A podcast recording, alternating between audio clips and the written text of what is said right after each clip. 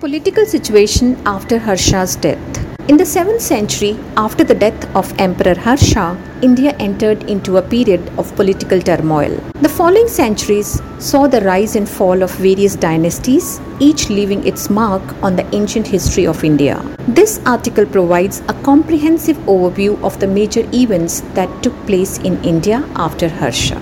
Who was Harshvardhan? Harshvardhan is one of the most popular kings in the ancient Indian history. He was known for his territorial supremacy, public welfare, and religious tolerance. He was a great patron of arts, literature, and learning. He built temples and monasteries across North India. Harsha's empire stretched from Afghanistan to Bangladesh to Nepal, with its capital at Kannauj near modern day Kanpur in Uttar Pradesh. He ruled over the entire country except for some parts of South India, which were under Chalukyas of Badami. Harsha created a perfect government called the Pragjyotish Narak system that gave everyone, regardless of their caste, creed, or religion, the same opportunities. His government issued coins, gold and copper mentioned the name of Buddha. Importance of Emperor Harsha in the ancient history of India. Emperor Harsha was one of the most important and influential rulers in the ancient history of India.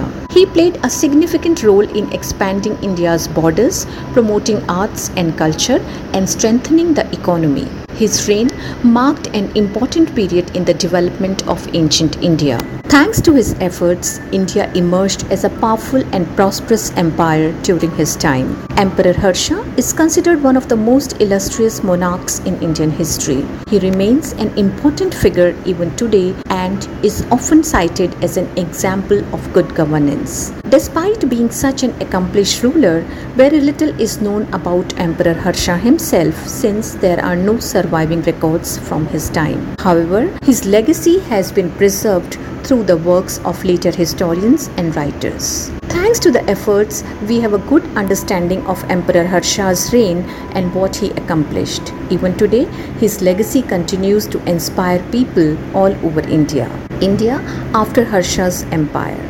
The death of Emperor Harsha in 8648 left a power vacuum in North India. The ensuing person is known as the Three Crowned Kingdoms era as three major kingdoms rose to prominence. The Gurjar Pratihar dynasty in western India, the Pal dynasty in eastern India and the Rashtrakuta dynasty in central India.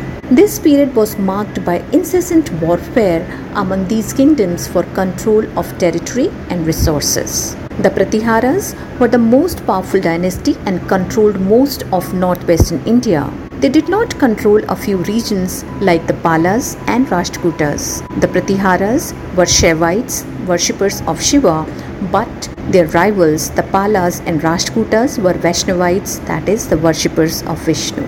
This religious difference, along with political rivalry, led to frequent wars.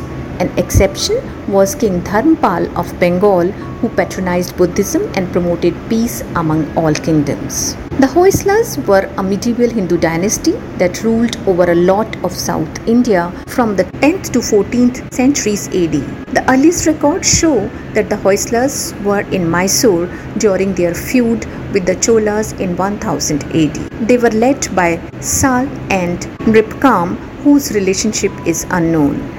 It is possible that Nripkam or his son Vishnuvardhan, who ruled from 1110 AD to 1142 AD, was the founder of the dynasty. Other important events that happened after Harshvardhana are Harsha died in AD 647 and was followed by Prabhakar Vardhan and his successors who ruled over Thanishar for about a century. According to the Vedic tradition, this era is known as the Golden Age because there was a lot of rain and prosperity spread among all classes of people. Unfortunately, no inscriptions have been found which relate to this period, but we know from the works like Rajtarangini that these kings were great patrons of art, literature, and religion. They also fought with many enemies, including Arabs, during their reigns, that is, from 650 AD to 750 AD. However, there was a gradual decline in power and prestige because of frequent invasions by the neighboring hordes.